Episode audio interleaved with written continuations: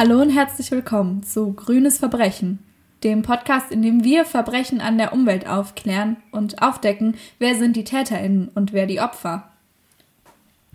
Und damit herzlich willkommen zurück zu unserem Podcast. Heute bei der zweiten Folge von unseren Modefolgen schauen wir uns, wie versprochen, ASOS an. Da wir uns eben nicht nur theoretisch mit der Industrie befassen wollen, wie beim letzten Mal, wo es sehr faktenorientiert war, sondern jetzt mal wirklich auch ein Fallbeispiel und ein richtiges Unternehmen anzuschauen. Und wir haben uns dafür einfach stellvertretend ASOS ausgesucht, weil sie viele momentane Unternehmen repräsentieren, die so in der Textilindustrie aktiv sind und eben ihr Geld verdienen.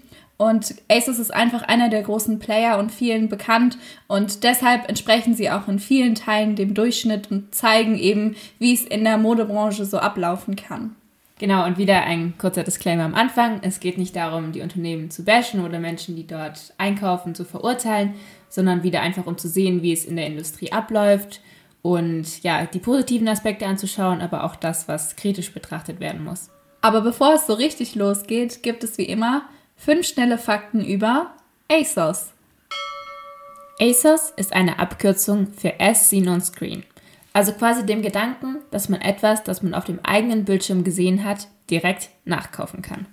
2020 haben sie mit diesem Konzept einen Umsatz von mehr als 3.263,5 Millionen britischen Pfund gemacht und 23,4 Millionen Kundinnen verzeichnen können.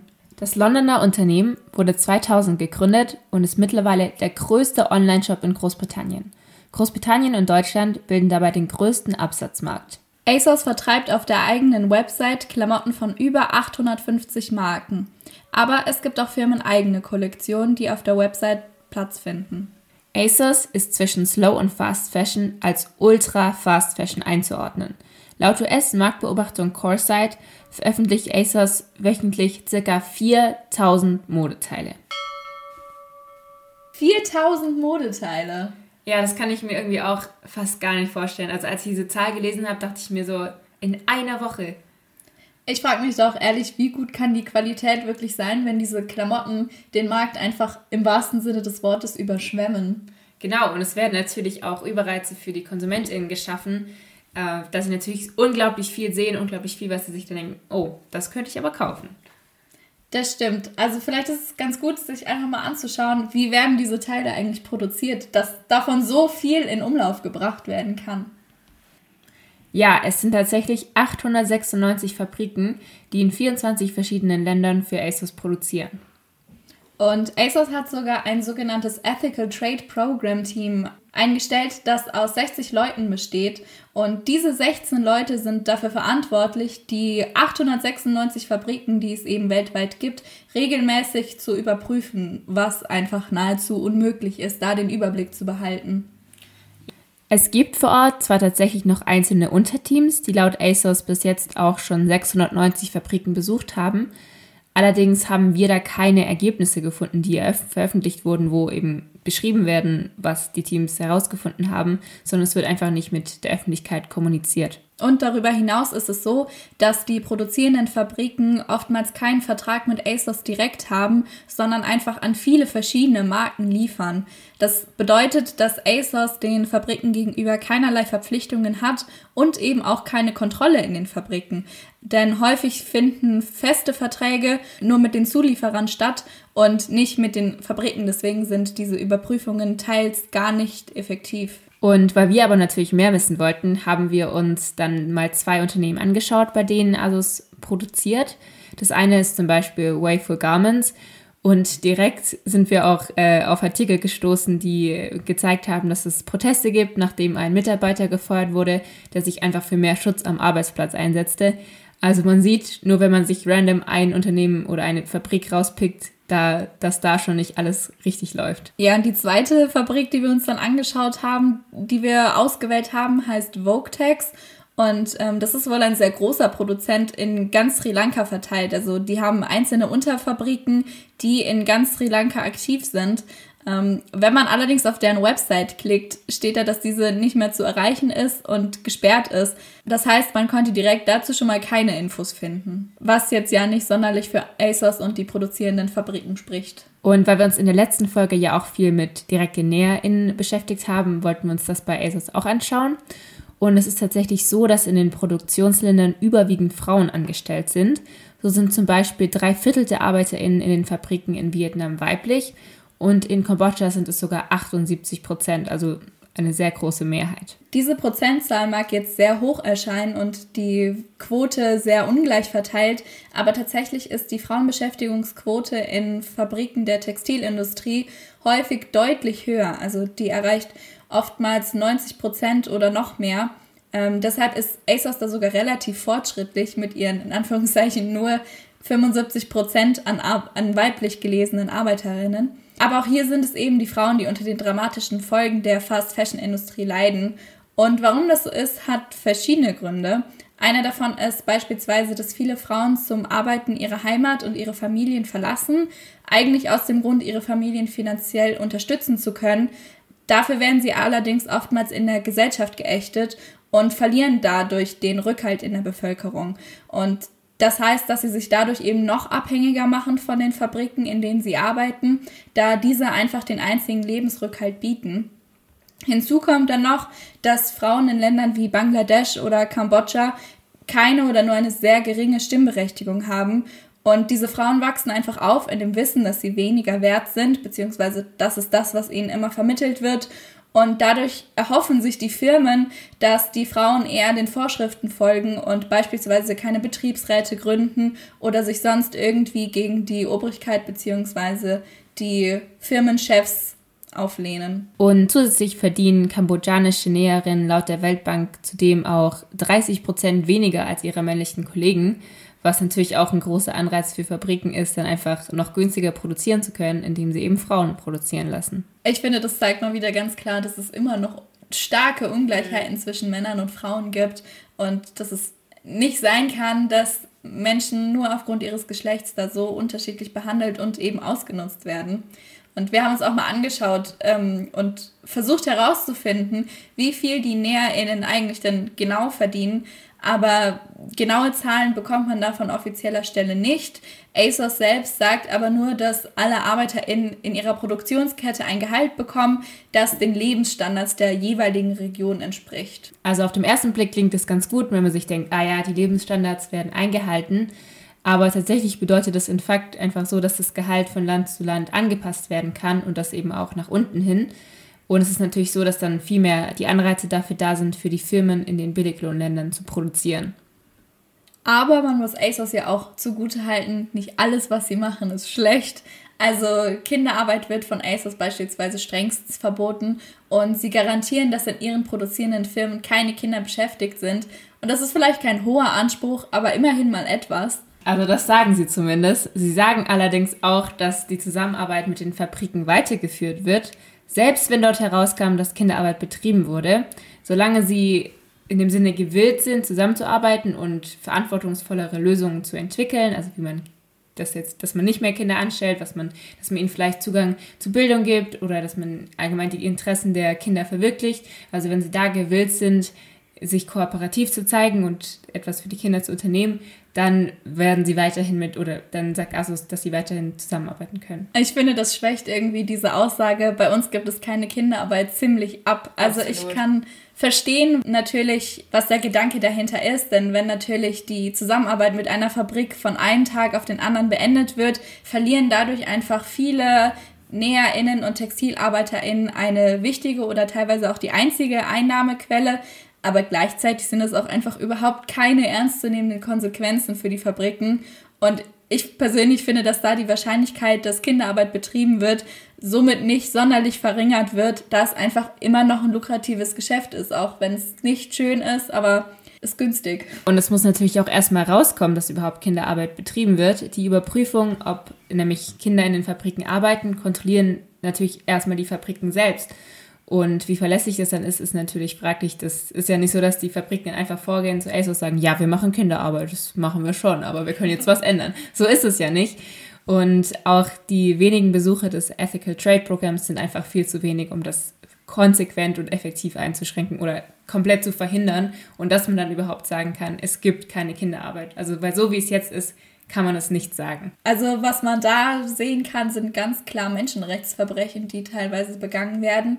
Aber wir sind ja hier auch bei grünes Verbrechen und deswegen wollen wir uns auch mal die Nachhaltigkeit der verwendeten Materialien anschauen. Und ein Material, was ganz besonders häufig verwendet wird, ist Baumwolle. Darüber hatten wir ja schon in unserer letzten Folge gesprochen. Und die meisten Kleidungsstücke, die bei ASOS verkauft werden, sind eben aus Baumwolle. Und 83 Prozent dieser verwendeten Baumwolle werden von der Better Cotton Initiative, also kurz BCI, bezogen. Better Cotton Initiative klingt ja erstmal ganz gut und nach, nachhaltig und sozial. Aber vielleicht kannst du kurz erklären, was steckt eigentlich wirklich dahinter? Gerne. Also die Better Cotton Initiative ist eine Initiative, die nachhaltige oder nachhaltigere Baumwolle produzieren. Und um das zu tun, nutzen sie das System der sogenannten Mass Balance. Und Mass Balance bedeutet, dass konventionelle Baumwolle, über die wir auch schon in unserer letzten Podcast-Folge gesprochen haben, vermischt wird mit in Anführungszeichen besserer Baumwolle. Also welche, die zum Beispiel die Biodiversität fördert, die durch Regenwasser angebaut wird und dadurch einfach ressourcenschonender ist. Und diese konventionelle und bessere Baumwolle wird in einem Verhältnis gebracht. Dieses Verhältnis ist allerdings nicht ganz klar. Also es kann auch Baumwolle der Better Cotton Initiative bezogen werden, die beispielsweise aus 80% konventioneller Baumwolle besteht und nur 20% dieser nachhaltigeren Variante. Und bis 2025 sollen 100% der ACES eigenen Produkte von dieser BCI bezogen werden. Das bedeutet also, dass der Gedanke an sich eigentlich gut ist, dass man eben von der BCI die Baumwolle bezieht. Aber es ist eben trotzdem nicht so, dass man dann genau weiß, wo die Baumwolle herkommt und in welchem Baumwollmix sie produziert werden. Also es ist nicht so, dass man sagen kann, nur wenn die BCI verwendet wird oder Baumwolle der BCI verwendet wird, dass es dann komplett nachhaltige Baumwolle ist, sondern dass es immer eben ein Mix ist und man nicht weiß, wie gut und wo es herkommt. Ein weiterer Stoff, der sich außer Baumwolle sehr häufig in der Kleidung bei ASOS findet, ist Viskose. Also im Jahr 2018-19 waren beispielsweise 10% aller Fasern, die in der Kleidung verwendet wurden, Zellulosefasern. Ähm, Zellulosefasern sind die Basis von Viskose und Zellulose ist dabei ein natürlicher Stoff, der aus dem Holz von beispielsweise Buchen, Fichten, Bambus oder auch Eukalyptus gewonnen wird. Und nachdem man diese Zellulose aus den Bäumen gewonnen hat, werden ihr chemische Stoffe hinzugefügt, die aus dem Endprodukt, das eigentlich ein natürlicher Stoff ist, wiederum einen synthetischen Stoff machen. Der Fakt oder dieses, die Info hat mich total überrascht, weil ich persönlich nie daran gedacht habe, dass man Kleidung aus Bäumen herstellt. Aber es ist tatsächlich so, dass Forscherinnen herausgefunden haben, dass es jährlich 150 Millionen Bäume gefällt werden, nur zur Herstellung eben der Zellulosefasern. Und dabei handelt es sich, wie es eben oft meistens ist, wenn Bäume gefällt werden, um alte, bedrohte und teilweise noch unberührte Wälder. So zum Beispiel kanadische Urwälder oder im Amazonasgebiet riesige Flächen, wo Bäume abgeholzt werden, nur um dann eben daraus Kleidung zu machen. Und die Bäume wachsen zwar nach, allerdings ist es so, dass wenn neue Bäume gepflanzt werden, meistens nur Monokulturen, zum Beispiel von Monokulturen an Eukalyptus. Das ist nämlich ein sehr schnell wachsender Baum. In sechs Jahren kann Eukalyptus bis zu 20 Meter hoch werden. Deswegen ist es natürlich klar, dass man dann gerne so einen Baum hat, der schnell nachwächst und dass man wieder schnell viel Materialien hat. Diese Monokulturen, wie es eben oft so ist, dass Monokulturen da nicht gut sind, schwächen die Wälder und führen zu Gefahren wie Schädlingsbefall oder Waldbrände, die dann zunehmend auftreten, weil eben so viel oder so ein großer Hunger ist nach Holz, das dann für die Klamotten verwendet werden kann. ASOS hat diese Problematik auch erkannt und das Unternehmen berichtet auf seiner Website sehr offen darüber und spricht sich auch ganz klar gegen die Abholzung gefährdeter und unberührter Wälder aus, wie jetzt beispielsweise im Amazonasgebiet. Sie behaupten beispielsweise, dass sie mit Initiativen zusammenarbeiten, die eben nicht zur Abholzung von Wäldern beitragen. Allerdings stellt sich mir da persönlich die Frage, ob sie dann die Bäume, die ja irgendwo anfallen müssen und die für die Kleidungsstücke gefällt werden, ob diese Bäume irgendwo anders wieder aufgeforstet werden. Und wir haben dann mal bei ASOS nachgefragt, ob das der Fall ist, ob sie mit irgendwelchen Wiederaufforstungsprojekten beispielsweise zusammenarbeiten. Und da kam nur die Aussage, dass es da momentan keine Zusammenarbeit gibt und auch momentan noch nicht geplant ist. Was man ASOS allerdings zusprechen muss, ist, dass sie zum Beispiel FSC-zertifizierte Materialien bevorzugen und auch nachhaltige Waldnutzung, was ja zum Beispiel schon gut ist, denn nachhaltige Holznutzung speichert CO2 und trägt so auch zum Klimaschutz bei. Wälder, die also geschützt werden sollen und den, den ASOS nicht produziert, sind zum Beispiel der tropische Regenwald im Amazonasgebiet, der kanadische und russische Nadelwald oder auch Wald- und Moorgebiete in Indonesien. Das bedeutet aber leider nicht, dass es an anderen Orten unbedingt besser ist, dort Bäume zu fällen. ASOS bezieht beispielsweise Zellfasern von der Thai Rain Company, die ihren Sitz in Thailand hat. Und die Produktionsschritte dieses Unternehmens beginnen erst damit, dass sie Zellstoff in Zellulose umwandeln. Also wenn man sich die ganze Produktion anschaut, ist das erst der dritte Schritt der Produktion. Genauere Infos, woher das Unternehmen aber diesen Zellstoff bezieht und woher das Holz davon kommt, findet man leider nicht. Und deshalb ist es relativ wahrscheinlich, dass das Holz eben auch aus Thailand kommt. Und in Thailand ist es einfach so, dass es sehr viele Mangrovenbestände gibt, die bedroht sind und deren Rodung zu extremen Wetterereignissen führt. Denn durch diese Bodenerosion, die bei der Fällung und Rodung der Bäume entstehen, wird der Boden zerstört und besonders in Küstennähe führt das zu einem riesigen Korallensterben und gleichzeitig fällt der natürliche Schutz der Bäume gegen Tsunamis weg, weshalb die Gegend immer häufiger von Extremwetterereignissen betroffen ist. Allgemein kann man also sagen, es ist schwer nachvollziehen, woher genau überhaupt die verwendeten Bäume stammen und wo oder an welchen Stellen dann auch geforstet wird oder ob es überhaupt wird wird auch nicht erwähnt, obwohl ASUS eigentlich wieder sagt, sie tragen nicht zur Abholzung bei. Aber man weiß es eben nicht. In unserer letzten Podcast-Folge haben wir uns auch schon mit dem Einfluss der Chemikalien, die in der Modeindustrie verwendet werden, auf unsere Umwelt beschäftigt. Und auch bei ASOS werden natürlich Chemikalien verwendet und ähm, sind auch hier natürlich ein großes Problem, falls die verwendeten Chemikalien eben ins Grundwasser gelangen. Und ASOS selbst weist darauf hin, wie kritisch beispielsweise der Färbeprozess ist, einfach aufgrund der verwendeten Chemikalien. Und das sowohl für Mensch, aber auch für die Natur. Allerdings, wie sie dagegen aktiv werden, konkretisieren sie jetzt nicht weiter.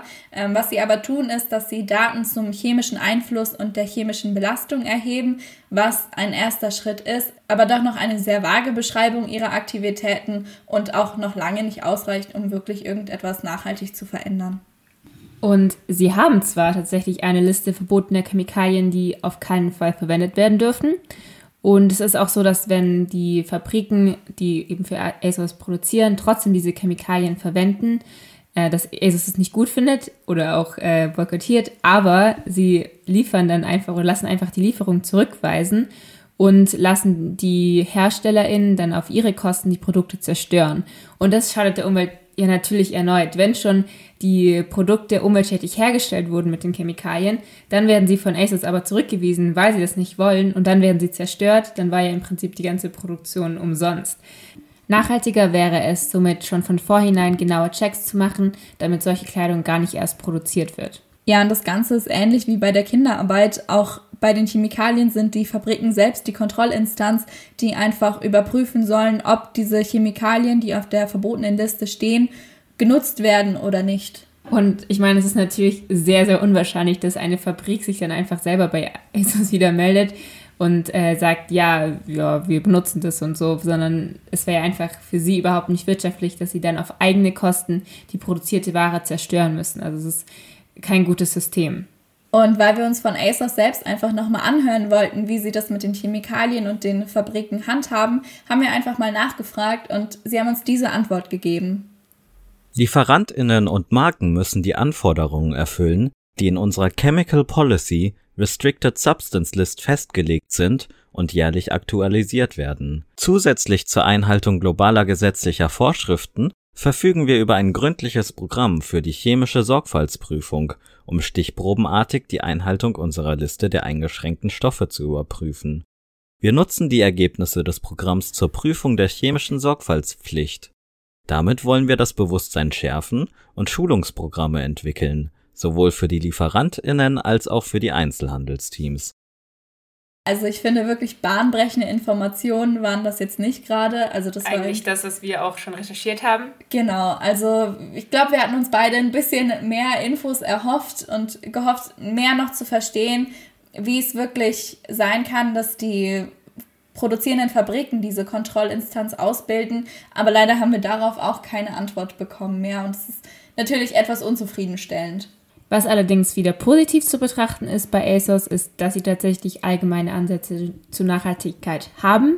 Es gibt zum Beispiel den sogenannten ASOS Marketplace. Das ist ein Ort, der geschaffen wurde, dass man auch über Online Second-Hand-Mode kaufen kann und dass eben dann die Klamotten länger genutzt werden, was natürlich ein sehr nachhaltiger Aspekt wäre. Was ASOS aber ganz klar kommuniziert, ist, dass die Kaufenden als Verantwortliche angesehen werden. Das heißt, ASOS versteht sich selber so, dass sie Alternativen aufzeigen, aber letztlich sind es die KundInnen, die selbst entscheiden müssen, welches Produkt sie wählen und dadurch wird eben auch die Verantwortung wieder an die KonsumentInnen abgegeben und ASOS kann so weiterhin auch seine nicht nachhaltige Produktion legitimieren. Was genau der Gedanke hinter diesem Shopping-Angebot ist, haben sie uns in einem Gespräch auch nochmal kurz erläutert. Bei Aces könnt ihr Ausschau halten nach recycelten Produkten, bei denen Abfall, Plastik und Textilien zu neuen Produkten verarbeitet wurden. Man findet als Käuferin auch nachhaltige Fasern und Stoffe, die weniger Wasser verbrauchen und weniger Abfall verursachen, was diese Käufe besser für die Umwelt macht. Das ist unser Aufruf zur Nachhaltigkeit. Nur viel Good Vibes. Außerdem haben wir ACES auch gefragt, ob sie mit nachhaltigen Organisationen zusammenarbeiten oder das planen und darauf war das ihre Antwort. Um Nachhaltigkeit im Unternehmen zu verankern, führt das Sustainable Sourcing Team ein internes Schulungsprogramm für ACES-Mitarbeiter durch. Das Ziel dieses Programms ist es, unsere Einzelhandelsteams mit den Werkzeugen und Ressourcen auszustatten, die sie benötigen, um nachhaltigere Produkte zu liefern. Jede Saison veröffentlichen wir außerdem interne Richtlinien, um unsere Teams dabei zu unterstützen, nachhaltigere Kaufentscheidungen zu treffen und führen das ganze Jahr über Workshops und Veranstaltungen durch, um unsere Teams mit den neuesten nachhaltigen Modeinnovationen zu inspirieren. Also Judith, ich weiß nicht, wie du das siehst, aber ich finde, diese Antwort ist jetzt nicht sonderlich zufriedenstellend. Naja, nicht wirklich. Weil alles, was sie ja inhaltlich sagen, ist, dass sie vielleicht im Team auf Nachhaltigkeit und in ihrem Unternehmen drauf achten. Aber das ist ja nicht der Hauptaspekt von ASOS. ASOS hat ja nach außen hin eine unglaublich große Wirkung auf Menschen und KonsumentInnen. Und da sollten sie einfach ihre Reichweite viel mehr nutzen und solche Nachhaltigkeitsangebote eben nicht nur im Team umsetzen, sondern auch auf ihre komplette Produktionskette ausweiten. Genau, und es reicht eben auch nicht einfach nur zu sagen, ja, im Prinzip entscheiden ja dann die Konsumenten so, wir geben die Möglichkeit, aber die, die Entscheidung bei ihnen, sondern sie könnten einfach viel mehr auch machen und dafür, wie nachhaltig sie sich eigentlich darstellen, müssten sie auch viel mehr machen. Und auch allgemein in dem Gespräch, es war, die viele der Antworten waren einfach schwammig und das, was man auch im Internet findet. Also es hat uns jetzt auch nicht noch irgendwelche mehr Infos gegeben, wo die noch mehr für Asus Nachhaltigkeit sprechen. Damit kommen wir auch schon zum Ende unserer Folge und können jetzt ein bisschen besser beantworten, wie nachhaltig ASOS wirklich ist. Und zusammenfassend kann man einfach sagen, dass auch ASOS erkannt hat, dass Begriffe wie Nachhaltigkeit oder Grün sich einfach momentan sehr gut verkaufen lassen und dass immer mehr Menschen auf die Umwelt achten und das eben auch bei ihrem Kleidungskonsum. Was man ihnen zusprechen muss, ist, dass sie wirklich gute Startideen haben und sich auch dem bewusst sind, was sie ändern müssen und wo sie da ansetzen könnten.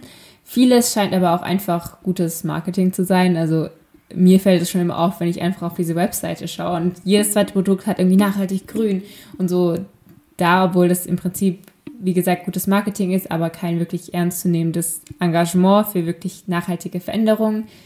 Und äh, viele Aspekte der Produktion werden zwar angesprochen, also auch in ihrer Beschreibung, aber Lösungen, wie man diese nachhaltiger gestalten kann, gibt es entweder noch gar nicht oder nur in einer sehr unzureichenden Version und auch immer nur so unter dem Aspekt, dass man weiß, dass die eigentlich noch am meisten Geld machen wollen. Und wie bereits letzte Folge gilt auch diesmal wieder, wer die Möglichkeit hat, sollte auf nachhaltige Alternativen umsteigen, wie beispielsweise Slow Fashion oder Secondhand-Klamotten oder ihr tauscht und repariert eure Kleidung.